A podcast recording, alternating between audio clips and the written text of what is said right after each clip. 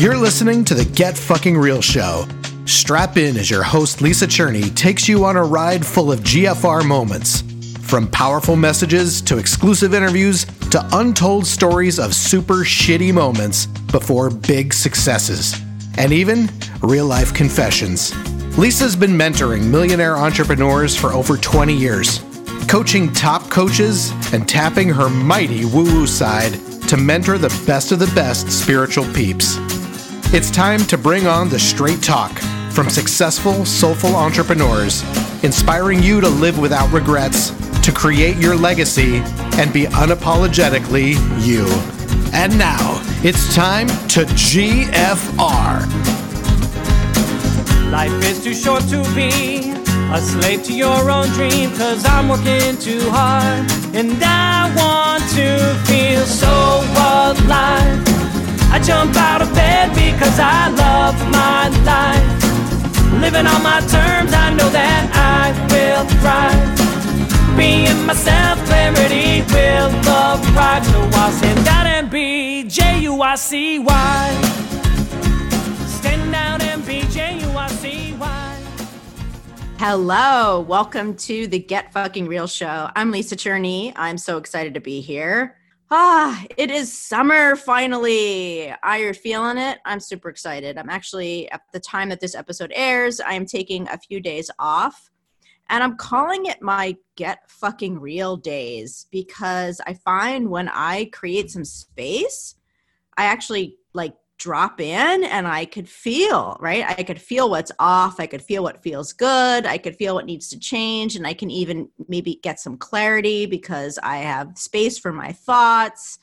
Um, it's pretty powerful. And the, the realization that I got today was that I am going to choose to live into the belief that I have a superpower around everything working out for me. That you know, kind of like that character, I think her name is Domino from the Deadpool movie, where she, her superpower is luck, and they all question it, and then it winds up being like the most freaking awesome superpower ever. So I decided today, in my GFR day that I'm taking today, that that's my superpower, and it's really been amazing to see the evidence that stacks up to tell that story, like getting free coffee at Starbucks because they messed up, and I walked into a doctor's appointment and they didn't actually have me, and I like my first trigger was to like be all upset, but they like no worries, we'll get you in, and I was in and out quicker than I would have. So uh, everything works out for me. So that's what I'm leaning into today, and it's very revealing of my own inner process, particularly around um, commandment number one and what am I tolerating? Because I am tolerating getting in my own way with worry and getting out of the present moment. So, so welcome to new hashtag GFR Day. and so when I launched this whole idea of the show and that we're going to be featuring people that want to confess things that have to do with their mission. Today's guest, Diane Halfman, was one of the first people to raise her hand and said, I have something I want to share something that I haven't shared before that I but I know it's critical to my mission. So the question I want to ask you is where are you undercover in your life? Where are you undercover in your life? And Diane's story is that she was an undercover prostitute and she also was living somewhat of a lie in her personal life and she's going to share with us our audience today for the first time in public what that was. And of course she is an empowerment expert so how perfect for her to feel congruent in this in this area. And so i'm i'm super excited to share her with you. And uh, the bonus content that she shares for our GFR squad members she shares funny stories from life as an undercover prostitute and y'all omg omg it's it is um it's awesome uh, it's awesome the just the levity in which she shares some pretty interesting things. She also shares for our squad members a lesson on how to take command of any situation. If you have not checked out the gfr squad it is a very low investment way to give the universe a big green light when it comes to your intention around living the GFR lifestyle and making changes in a way that supports that intention. So you can just go check it out at gfr.life forward slash squad. All right, let me tell you about Diane and some of her official credentials. So, she was an undercover cop for the San Diego Police Department, where she experienced a unique perspective of life behind the scenes. Diane took her years of experience to pioneer the creation of her own company called Spa Life, which stands for Seek Power Always. She is the host of her own podcast called Live Your Spa Life, and she is a reset specialist and she travels the country speaking, consulting, conducting workshops, and she specializes in working with overwhelmed women entrepreneurs and the corporate leaders that are dealing with the same issues. And she helps them move from what she calls a life of emergency to a life of emergence, which I just love. And I have had the privilege of helping her shepherd her transition from her life as a police officer to her life as an entrepreneur and it's was just it's been amazing and i'm so super honored to have her on the show today and to have her share some pretty sacred information that is going to move mountains in the fact that she is sharing it with us today so without further ado diane halfman Hello, everybody. Welcome to GFR. I am so excited for today's guest. Um, when I was first revealing that I was doing this Get Fucking Real show and I was going to be telling these stories and the confessions were going to be a part of it. Um, today's guest, Diane Halfman, was one of the first people to respond and say, I got something. I got something I want to share. Now, I already knew that she had been an undercover prostitute and had made a major transformation into, you know, post life as a police officer.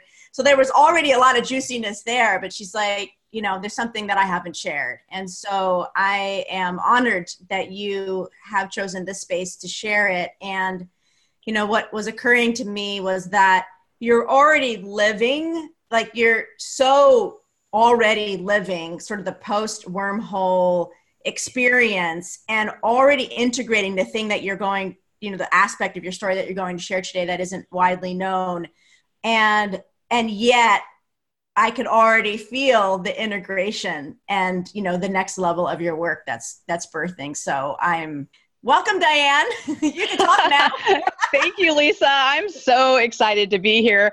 A little freaked out, but also excited. And I think that's how we want to approach life. And so I'm excited that you're the one that I'm having this discussion with.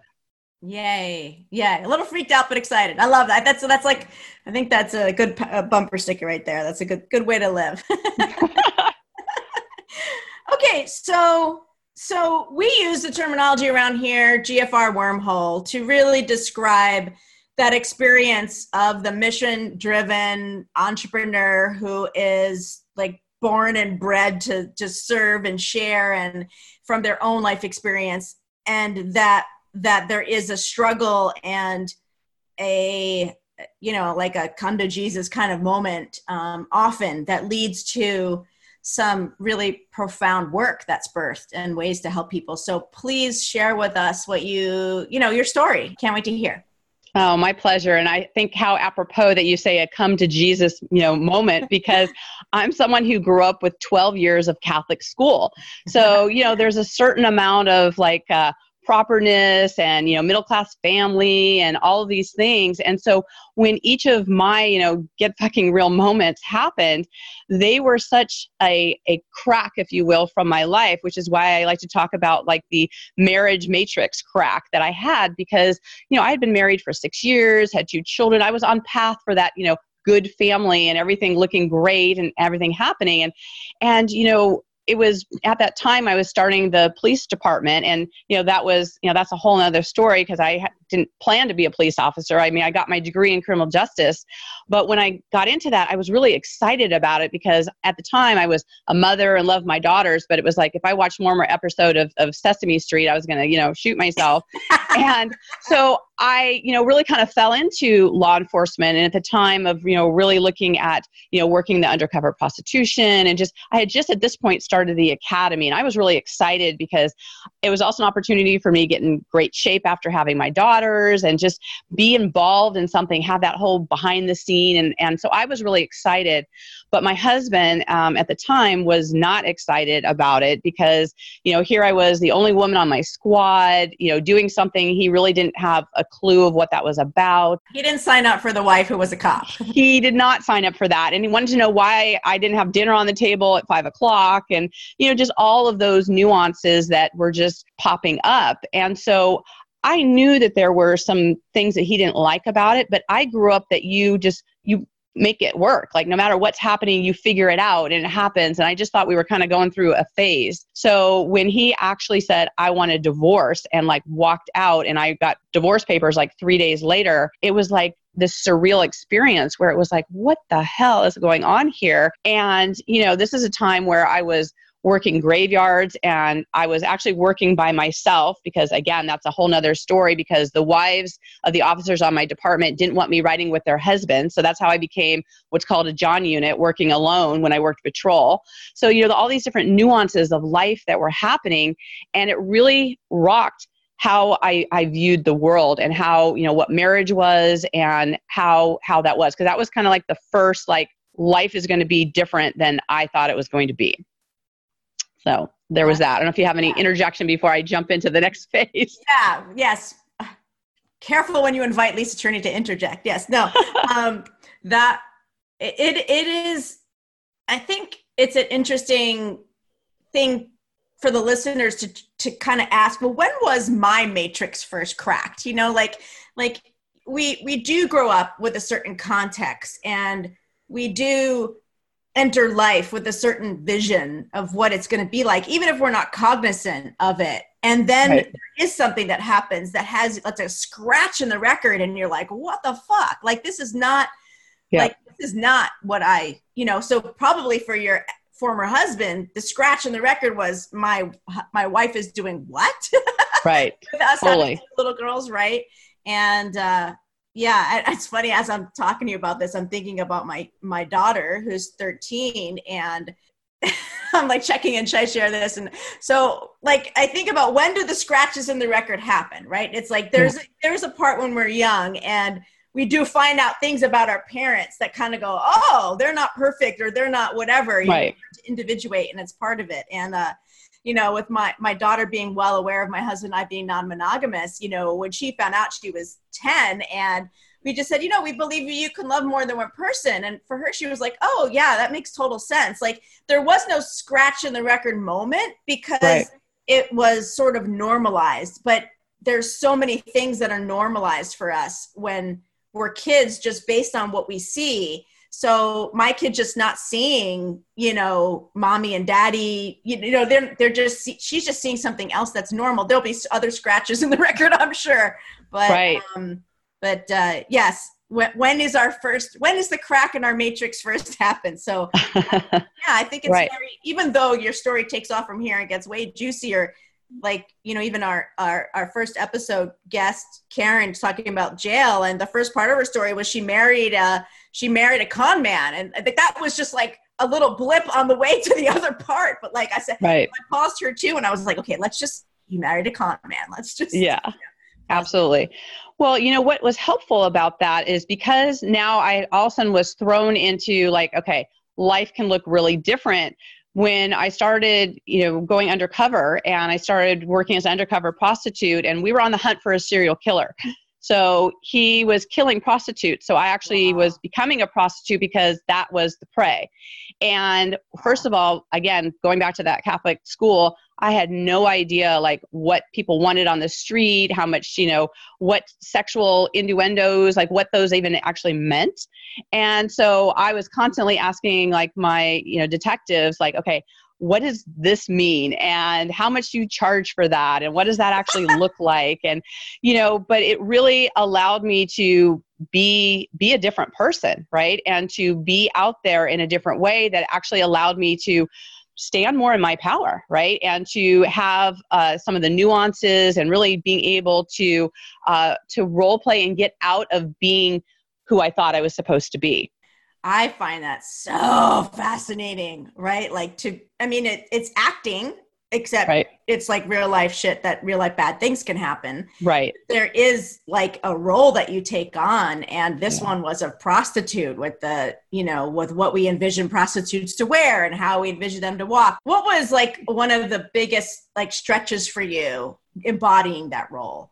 Well, I think part of it was, you know, uh, changing my language was a big part of it. Um, really being so close to someone, not knowing was this somebody who just wanted to have a sexual adventure because we really don't care who's sleeping with who on the police department. We really, really want to look at, you know, what when we arrest somebody, because I know I was arresting 34 men a night, we wow. were arresting them so that we could put them in a time and place, that we could tie them to a crime, that we could tie them to other things that were happening. So the adrenaline that got produced as part of that to be in the like, okay, am I making a big difference here? What does that look like? But part of the language part is once you kind of cross over into being something else, it sometimes starts becoming part of the fabric of who you are. You know, our environments have some of that.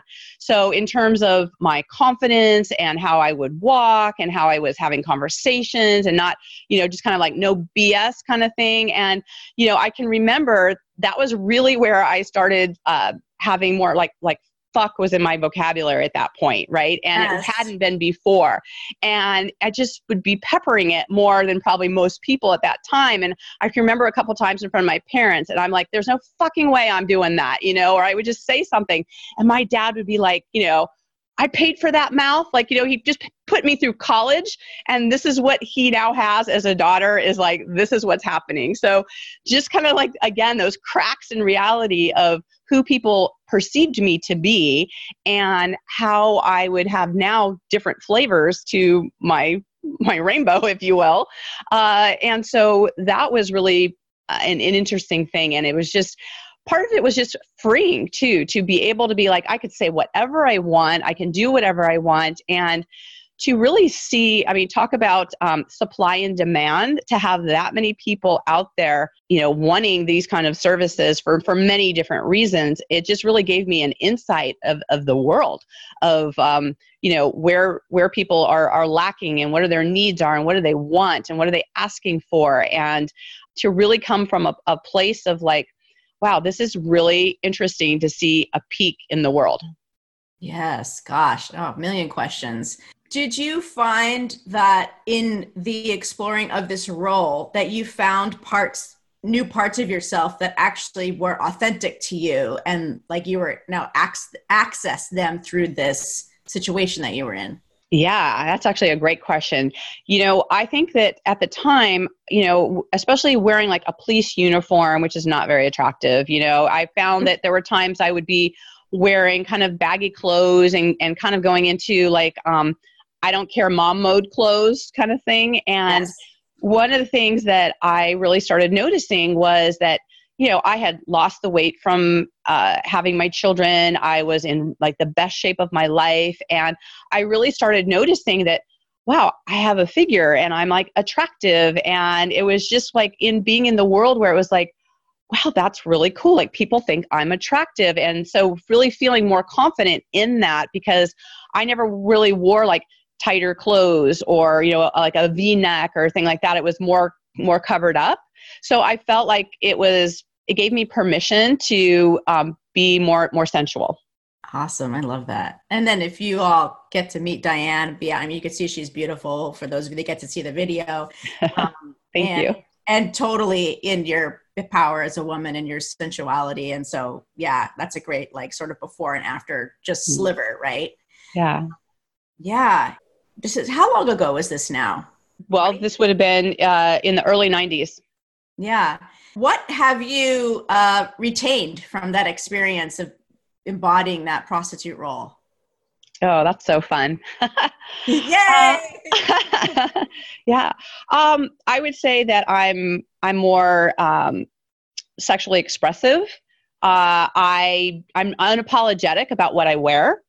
Like, I feel like if I feel sexy in it, then I'm okay with it. I probably dress up more than, you know, the average person. I love to wear, like, you know, bling, and I'm always wearing some form of jewelry. And it's just like, I'm okay with that. And I also, I feel comfortable in my body. Like, you know, uh, I mean, I walk naked around my house. Like, it's like one of those, like, there's been times where, I forget my kids to say something like, you know, I think our neighbor off to the side here could probably see us. And I'm like, I don't care. It's my house. You know?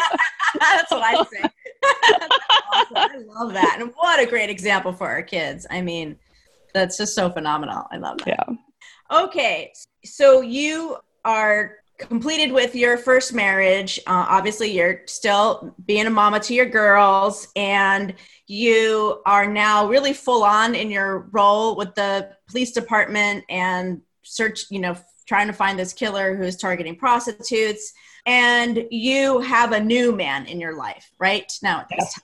Yes. you want us to know about that this that sort of phase of your life. Yeah, you know, definitely life was was ramping up. I was working mostly uh, either swing shifts, which were two to midnight, or graveyards. You know, really just became like this night person, and the type of experiences, especially as a you know. I worked, I went between back and forth between being a patrol officer, answering 911 calls. So, I mean, every day was about, you know, a shooting or a rape or, you know, some domestic violence or some you know catastrophe that was happening. This was my daily experience. And then in undercover we were looking for a prostitute. The particular serial killer you know uh, had spanned like 10 years of, of wow. doing this type of of you know um, crime against society. And then there were many uh, what we call copycat killers that were doing similar type things. So there's like there's ongoing mayhem if you will that was happening behind the scenes uh, with the police department. And when I had started a, a new relationship, of course, I was attracted to this, you know, very handsome, you know, very charismatic, you know, all of these, you know, things uh, that were there, but didn't really look at what were some of what ultimately became very narcissistic, where it became all about him.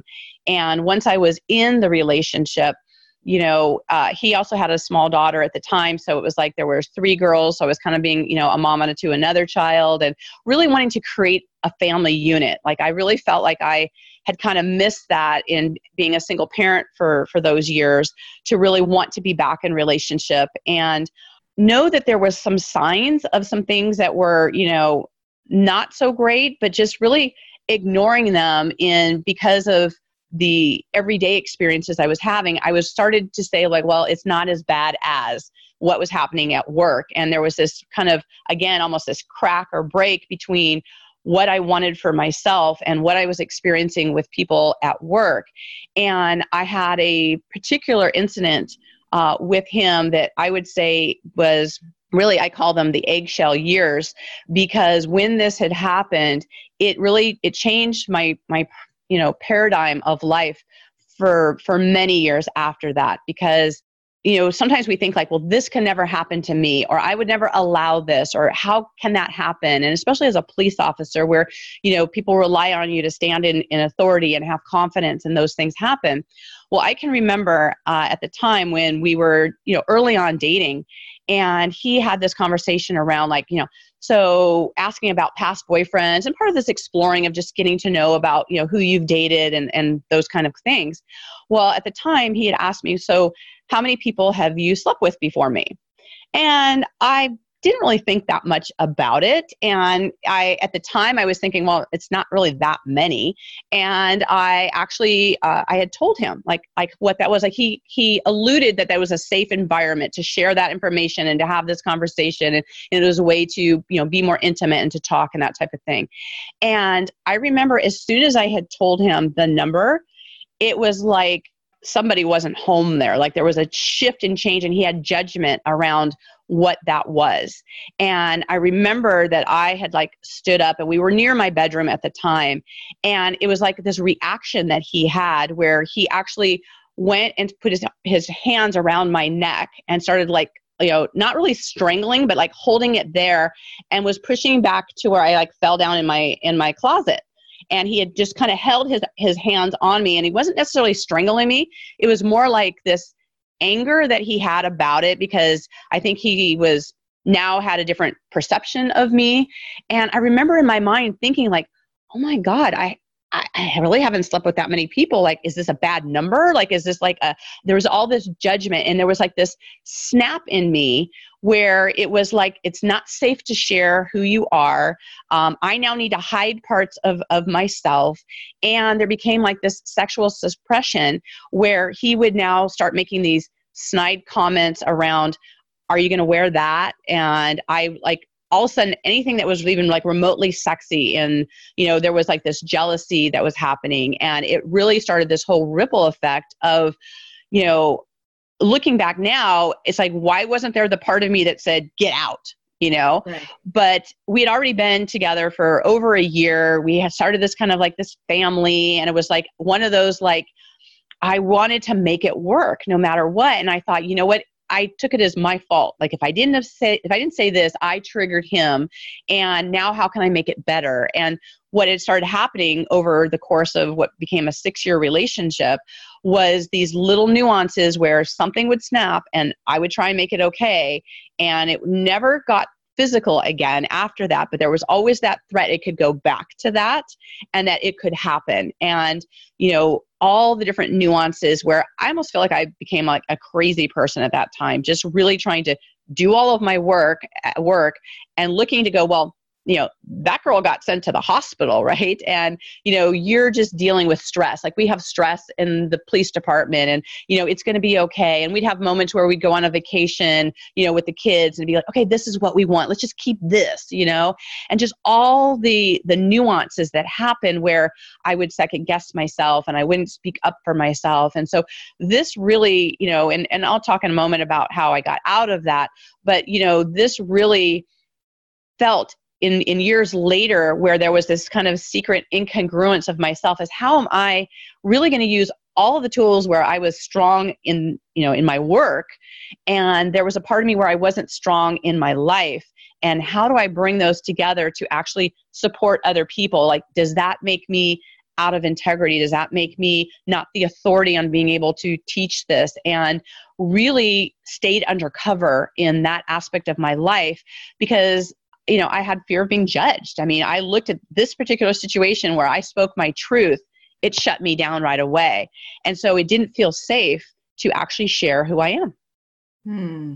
Yeah. So the very well, first of all, thank you for trusting me and our community to receive this part of you. And it's so poetic in a way in terms of like just the organic spiritual divine twist and turns of you feeling the incident that you're speaking of that happened in the closet was as a result of you speaking your truth.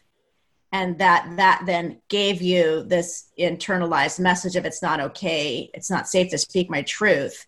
You know thus creating an undercover you know a new undercover identity that was at home versus at work. Right. And for you to you know get to the place you know now where you like and and y'all you're going to hear how um, you know about diane's you know amazing you know life that she's created for herself post this story. And um, and it's pretty amazing and the work is pretty profound. And yet now there is you know and you could speak to this and yet now there's this other level right of evolution that is happening right by way of you retrospectively kind of sharing the story and then sort of bringing it forward to what you're doing now. Yes. Thank you. Yeah you know i just you know i was thinking when we were talking about sharing this story about you know there's going to be people you know in the community in the squad that there's going to you know my hope is that they're going to reflect to things that they've censored in themselves parts that they're not sharing of themselves and to encourage them to really look at um, at being able to do that and to really have so i love that you've created a community where it is safe to share who you are. Yes. Me too. Um, yeah the the get fucking real squad the gfr squad is um, is really become a special safe sacred fucking fun plate and to be able to give people a taste of that when they're listening to these stories and listening to the you know to the brave men and women that come on the show is it's like this is my this is my like it's a holographic thing because this is now me embodying my next level of work. Like I needed to integrate all of my quote unquote secrets, you know, and all right. those things and get, you know, be okay with sharing everything so that I can then hold a space like this. Right. So, all right. So, so tell us what happens next. well, you know, I, at the time, you know, it just felt like there was kind of no, no end in, in sight that this was kind of, uh, I was just going to make it work one way or the other and just kind of, keep the family together and make it happen. And then, you know, life threw a clear curveball, and there's a date that I will never forget, and it was 020202, which was February 2nd, 2002, where my dear friend who lived just a mile away from me, her seven year old daughter had been kidnapped and killed. And it shook our, you know, community on, on a huge level. I didn't work a lot of child cases. Uh, I actually had become the liaison between the family and uh, you know the community to have a massive search for her. It became a national search. It took three weeks to actually find her. So in that three weeks of you know not knowing where she was or what was happening or, or just all the nuances of it the fear that it brought into you know to my girls and and our neighborhood and just all of the things that were happening with this. And you know because my daughters were were young as well and because she was a friend of mine and you know because of my connection with the police department all of those things came together for me to be involved uh, to help find her and to have this be my my number one focus is to help find her. And you know i knew in my police background that you know, the longer that she was gone, that we were most likely not going to find her alive. That if you don't find a child within the first four hours, the chances of them being alive are, are very slim. And so, not only just being able to find her, but even to find her body, to have closure for the family, to have, you know, not that constant searching, you know, their whole life kind of thing was such an important thing to be part of. And I was really proud that it was the largest volunteer effort at the time to have someone, you know, really step up for people and to help in a family situation. And so, I had some, you know, tireless days of just, you know, looking for her and being with the family and doing interviews and just there was a lot involved in in that undertaking.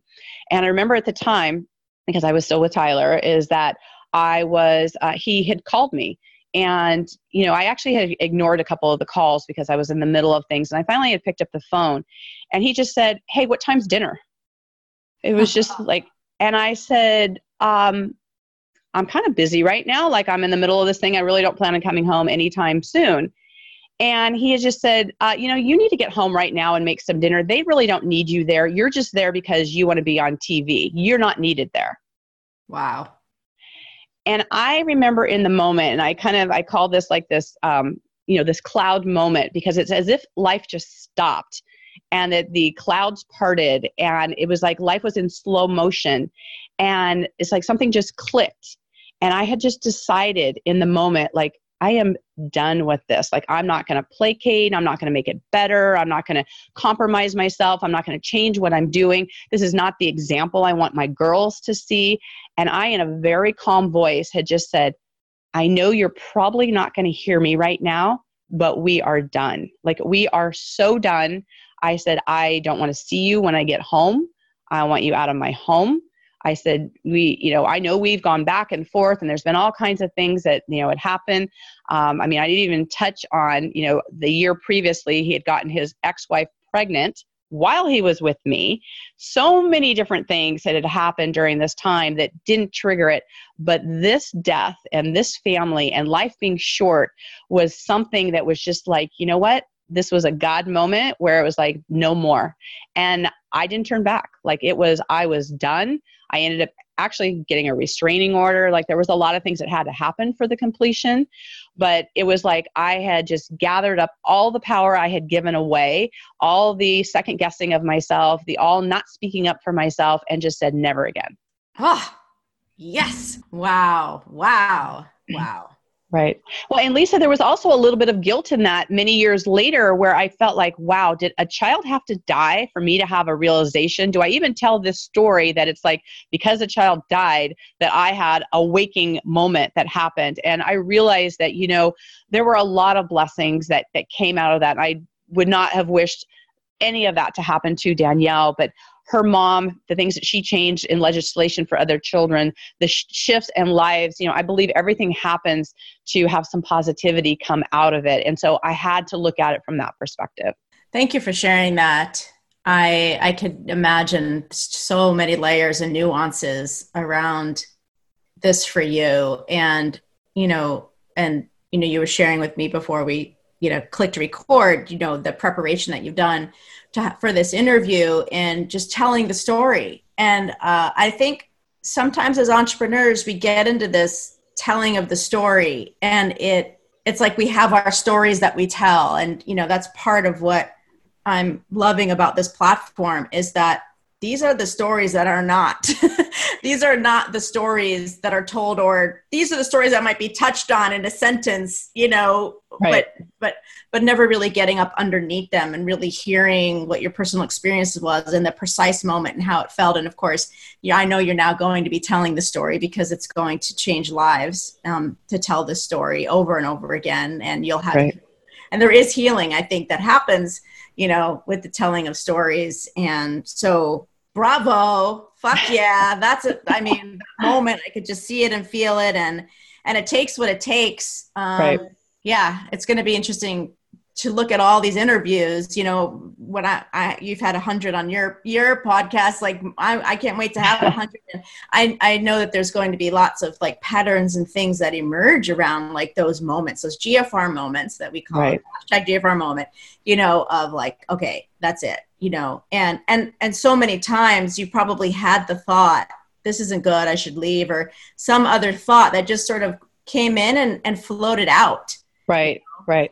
Well it's amazing especially when you're in relationship with someone who's you know so narcissistic how they can twist the words and and change things around. And you know for instance when he had gotten his ex-wife pregnant i, I believe that he triggered us having like an argument a night. And he like kind of stormed out and left and so when it came back later that she was pregnant because he slept at her house, he blamed me for the pregnancy because if we wouldn't have gotten into a fight, he wouldn't have gone over there and that wouldn't have happened. Wow. And that's that turnaround that happens, that manipulation that can happen in so many different ways.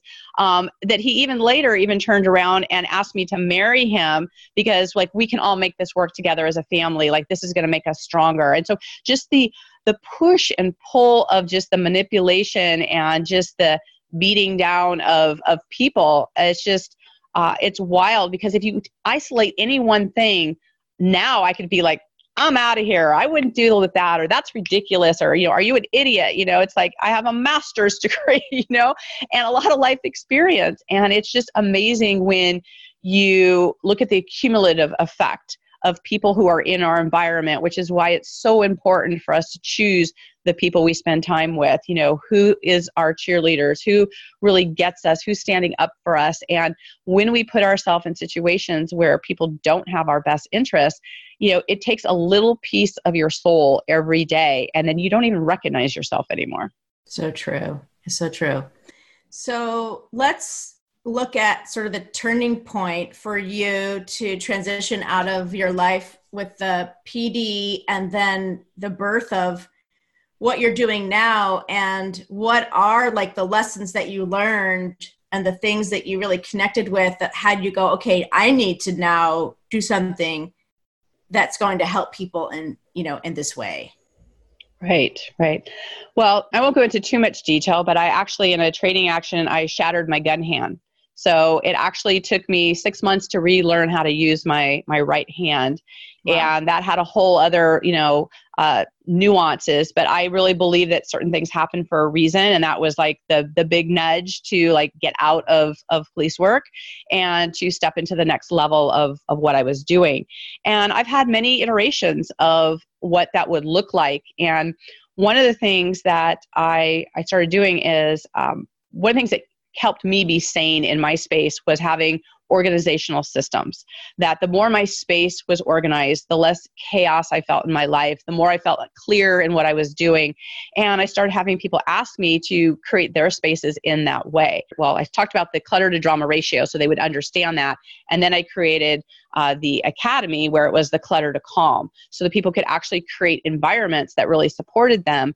And for some people, I looked at that as that was kind of an initial uh, foundation that they needed to do and what i found that there were a lot of you know executives and leaders that were really trying to make a lot of shifts and changes in their life, but their environment didn't support that. And so that became uh, where I was consulting with people. It was really about how they could organize all different areas of their life. And then I really started. Uh, without really being intentional, I started really utilizing things that I learned on the street in terms of how do you have more confidence? How do you, you know, not second guess yourself? And I was just kind of naturally inviting those things in. And it wasn't until I started sharing a little bit more of my background because I used to not even really share about my police background uh, to really start doing that. That people were like, I want to hear like how you survived, especially when you worked undercover prostitution. I didn't have a gun belt. I didn't have my vest on. I didn't have a radio. I didn't have all the, you know, typical things that would make you feel safe. It was really about you it was a choice. It was more about being aware of the surroundings. There were a lot of, of skills that i had to cultivate there that i believe really support particularly women but men as well in the workplace because there's so many times where there's there's fear to speak up for ourselves there's so many different ways that you know we are hiding right? Because we don't want to be seen or like i had one woman this was so amazing to me. She's a high level executive for a corporation makes you know hundreds of, of decisions a day.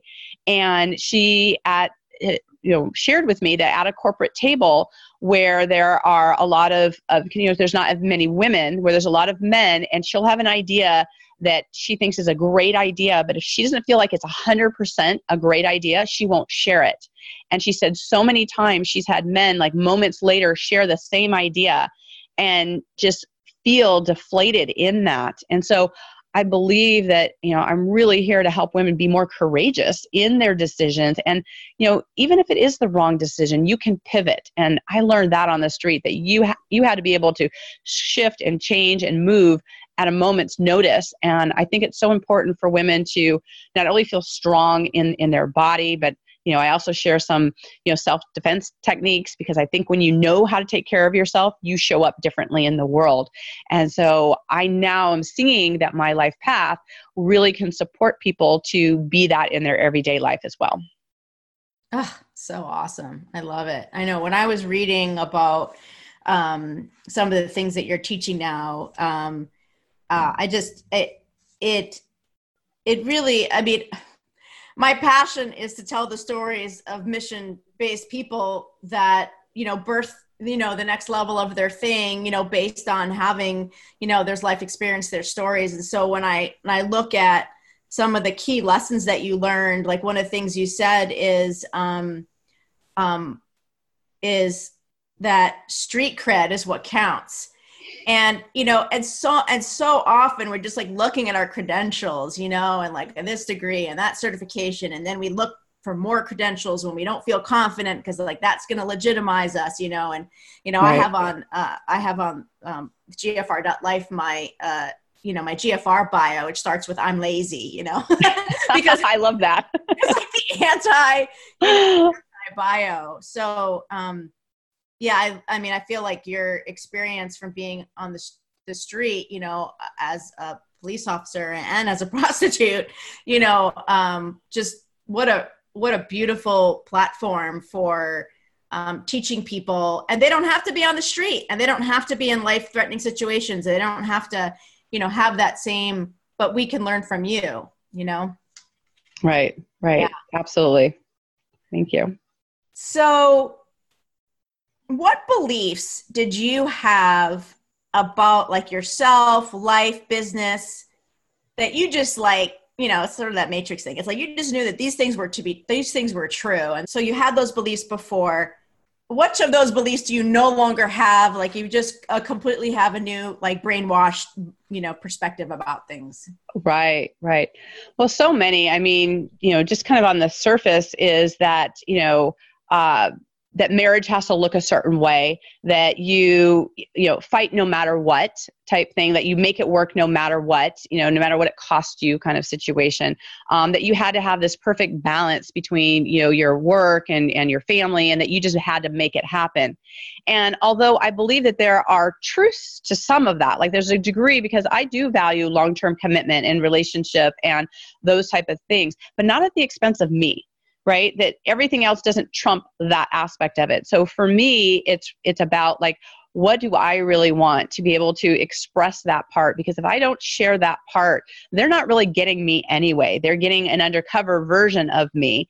And so for me to be able to, you know, take a stand and to believe that it's okay to be all of you and that there are you know what there's going to be people who are going to watch this episode and be like that girl's crazy or like you know I don't agree with what she says or or whatever. And I'm okay with that at this point you know where it's like I'm not everyone's flavor of ice cream. And you know that is actually some freedom in that. And i want that for the squad listening as well is that you know you're not going to be everybody's flavor. Like it's just and it's okay. I think there's so many times growing up we have this belief that we have to you know have everyone like us or you know it's like this expectation that uh, sets us up to fail. And and i don't think that's okay. And i want um, you know i really believe that we want to create a life that we we love that is in alignment with us and that we're surrounding ourselves with the people that cheerlead us and go you know you do you and and make that happen. And i'm a really big proponent of having harmony in your life versus balance because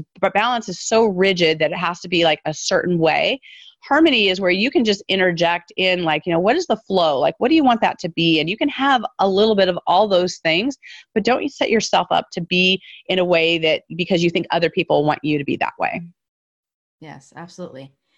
And you have a new uh, relationship in your life and and so because i think that people be like wondering about that you know and, uh, right and that you've been able to call in somebody that is supports this you know this new upgraded version of you yeah yeah thank you yeah it's so great uh you know with when carrie came into my life it was uh it was interesting because i was actually very independent at the time i was really not tied to being in a relationship i actually hadn't been in one for a while and uh, I was actually okay with it. I was like doing my own thing. My daughters were grown.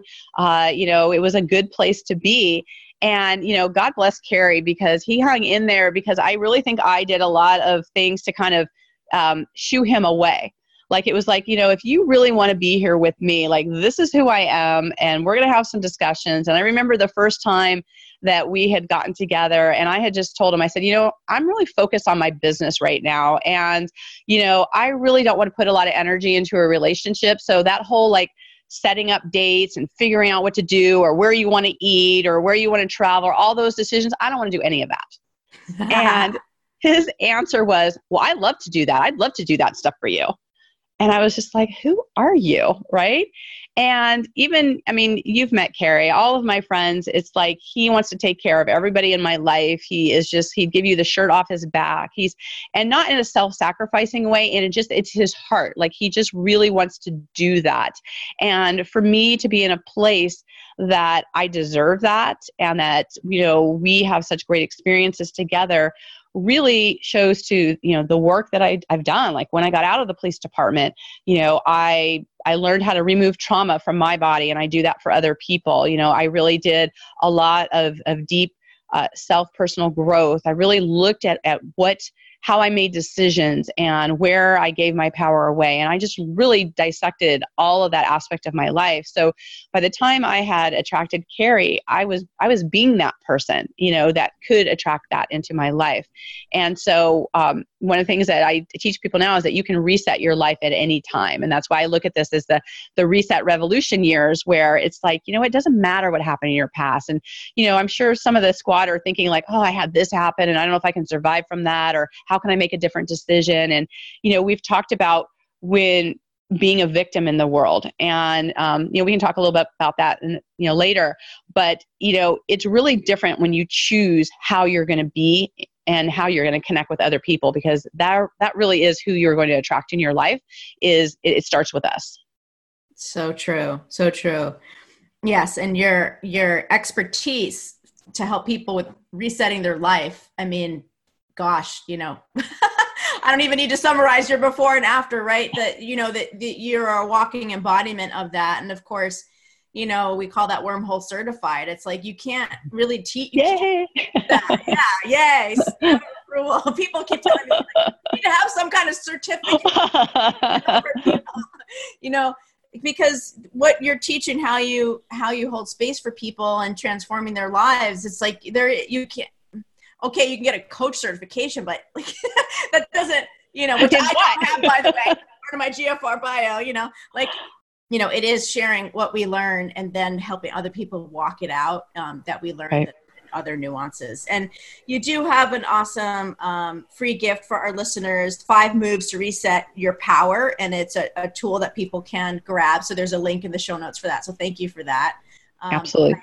You know, I mean, it's like, yeah, I'm attracted to wanting to learn power stuff from you and like what I what I could do. And you know, we've been connected for a long time, and I've watched your evolution you know when we got connected was um, when you first birthed the more organization focused aspect of your business and and i really um, now understand actually in, in a new way how that served you you know how having that calm and organized environment really served you and healed you from what you you know and how healing that could be for people and right. actually something i hadn't thought of um right preparing for the interview so and yeah. it makes sense that you know you're evolving from there right well it's funny because you know we were just talking about uh, talking with our mutual friend rhonda renee and i remember talking with her about doing like the organization work and i remember her talk she's like she's like you don't do just organization. She's like, I've seen you walk into a space. She said, what you see in a room and how people are living their life and who they're being, she said, you can like see right through people and you see what the potential is because you can see beyond that. And I'm just like, I don't even think about that. Like I can just I just know it, right? And I can just feel it. And it's and that is part of that, you know, that wisdom and that intuition of really being able to trust yourself. And and I know that that is what helped me survive on the street is trusting that because, you know, if you second guess yourself on the street, that'll get you killed right? And it's interesting that because we're strong in in one area of our life we don't necessarily see how it impacts all the rest. And that's been such a great unfolding for myself and for my clients of how you can you know have that transfer these transferable skills and that we have this learning that we have in just our experiences of, of our life. And you know we talk about you know being with people and working with people and having projects with people that we know you know trust and like. And you know i think that trust comes from you know where have you been and what have you done and what have you learned from that? And you don't get that from a book you know? That can give you some basics but it's your your life path that um, really gives you that insight. And I remember, you know, one of my mentors had said that, uh, you know, there's a lot of, um, you know popularity around like uh, seals or uh, jet pilots you know doing some training. And they're like i don't care what that person teaches. I want their experience of what they've learned. And he said that's what you bring. He said all the things that you've done in the street all the quick decisions all the things that you've had to shift and change and in bad situations like i want to know how to do that yeah. So great. And so affirming for everybody listening. Like you may not have been an undercover police officer, but every, I just so believe that every aspect of our story, of our life experience, um, is is on purpose and for a reason and to serve um, in some way, whether it's just for us or those of you know our listeners that are you know in the corporate and don't have that entrepreneur um, aspiration, but have told me that they like the podcast anyway. You know, you know, this is life. This is people's right. life stories, and and showing how they integrate their experiences and and and um, talk about it and and in a healed like way where they've you know like you said you know you dealt with the trauma in your body you did what you need to do to transition and and now um, are able to have a reset which you help people do so wonderfully so um, so so final question. Let's see. If you knew if you knew then what you know now um, you know post gfr wormhole what would be um, the last piece of advice that you would want to give our listeners? Hmm. Oh, you know, I thought about this because my mind races in so many different ways. And, you know, there is a part of me that feels like I maybe would not have heard a message back then because of where I was at. But one of the things I come back to, and it's a quote that I refer to quite often, is that fear is a reaction. And when we are in reaction, we're not making clear decisions. We're not actually making a shift and change. And, you know, Winston Churchill has a quote where it says, you know, fear is a reaction and courage is a decision. Mm. And so if I had that with me at the time, knowing that I just needed to make a decision, you know, I maybe didn't have to wait till, you know, Danielle's situation or, you know, my husband leaving or, you know, these different moments that happen. If I just had this reassurance to myself that I can make a different decision in any moment, it's just about a decision that someone doesn't have to give me permission or I don't have to wait for a certain thing or I get the next degree or all these different things where there's like waiting happening. I actually control what I do. And having that knowing that courage comes from a decision, I want to be more courageous. And I would have been more courageous for myself. Even though I was being that in my work, I wasn't being as courageous as I wanted to be in my own life. And I would, if I would have looked at that, then I could have stood and made a better decision sooner. Beautiful. Courage comes from a decision. And so perfect for the culture here around the 12 GFR commandments and the confessions that are associated with those, which we are holding space for people to even just get to an awareness of something that doesn't feel good, that isn't right, that is out of alignment. Just just the thought within our own, you know, nobody needs to know, like just our own secret thought to to hold that as sacred as our own confession and then to then like even just hold it hold it hold it even though you know it's like this vibrating thing that just wants to and to then take it to a decision right, right. and some yeah. you know people that i've yeah. been talking to lately are they're even afraid to confess because they are afraid of the decision and then they're afraid of I don't even if I make this decision, I don't even know what happens next. So I can't make right. the decision, but really they've made the decision, right? Like right.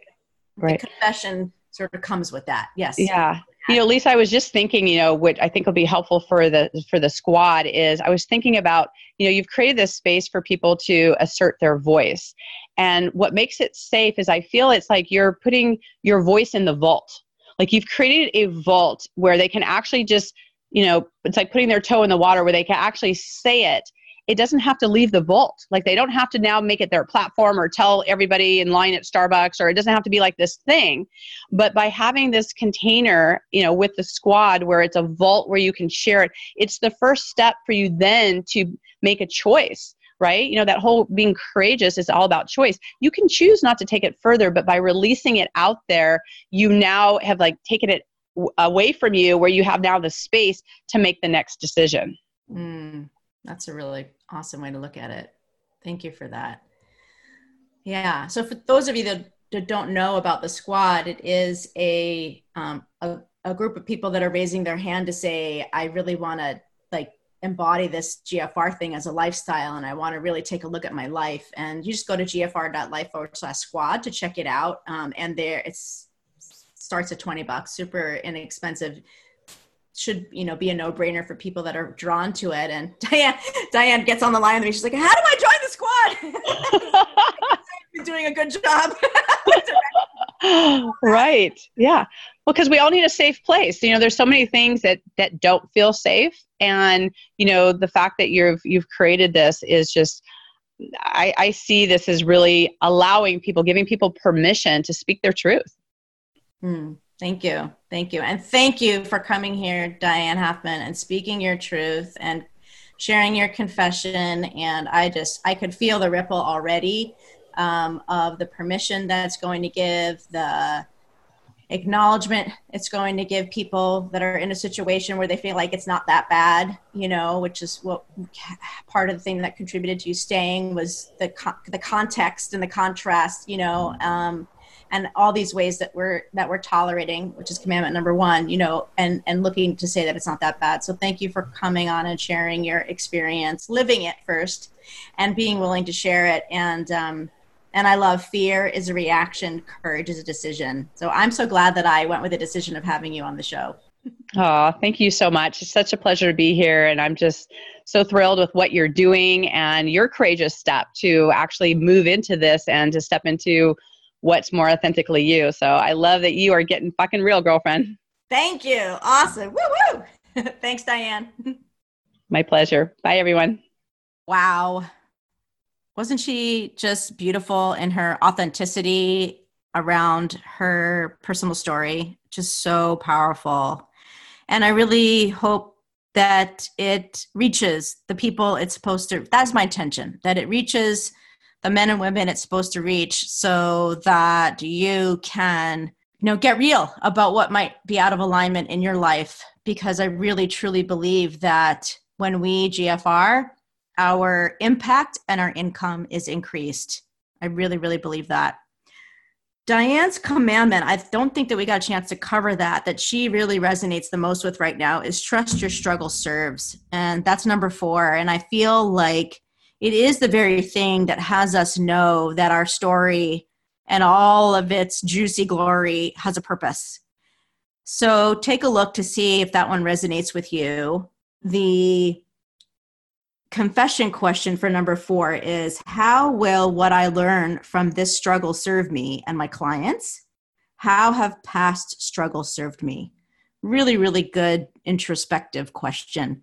If you uh, haven't grabbed your copy, go to gfr.life forward slash 12C, also a link in the show notes for your copy of the 12 GFR commandments.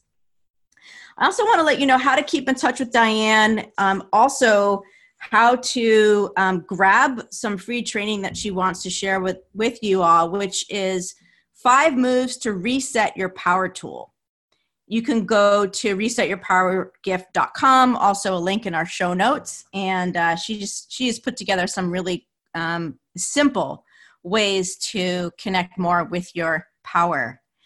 And like i said in the intro if you would like to hear some funny behind the scenes stories from her life as an undercover prostitute and also uh, her bonus training on how to take command of any situation become a GFR squad member. It's time, y'all. It's time. I know you've been thinking about it. Just go do it. It takes two seconds.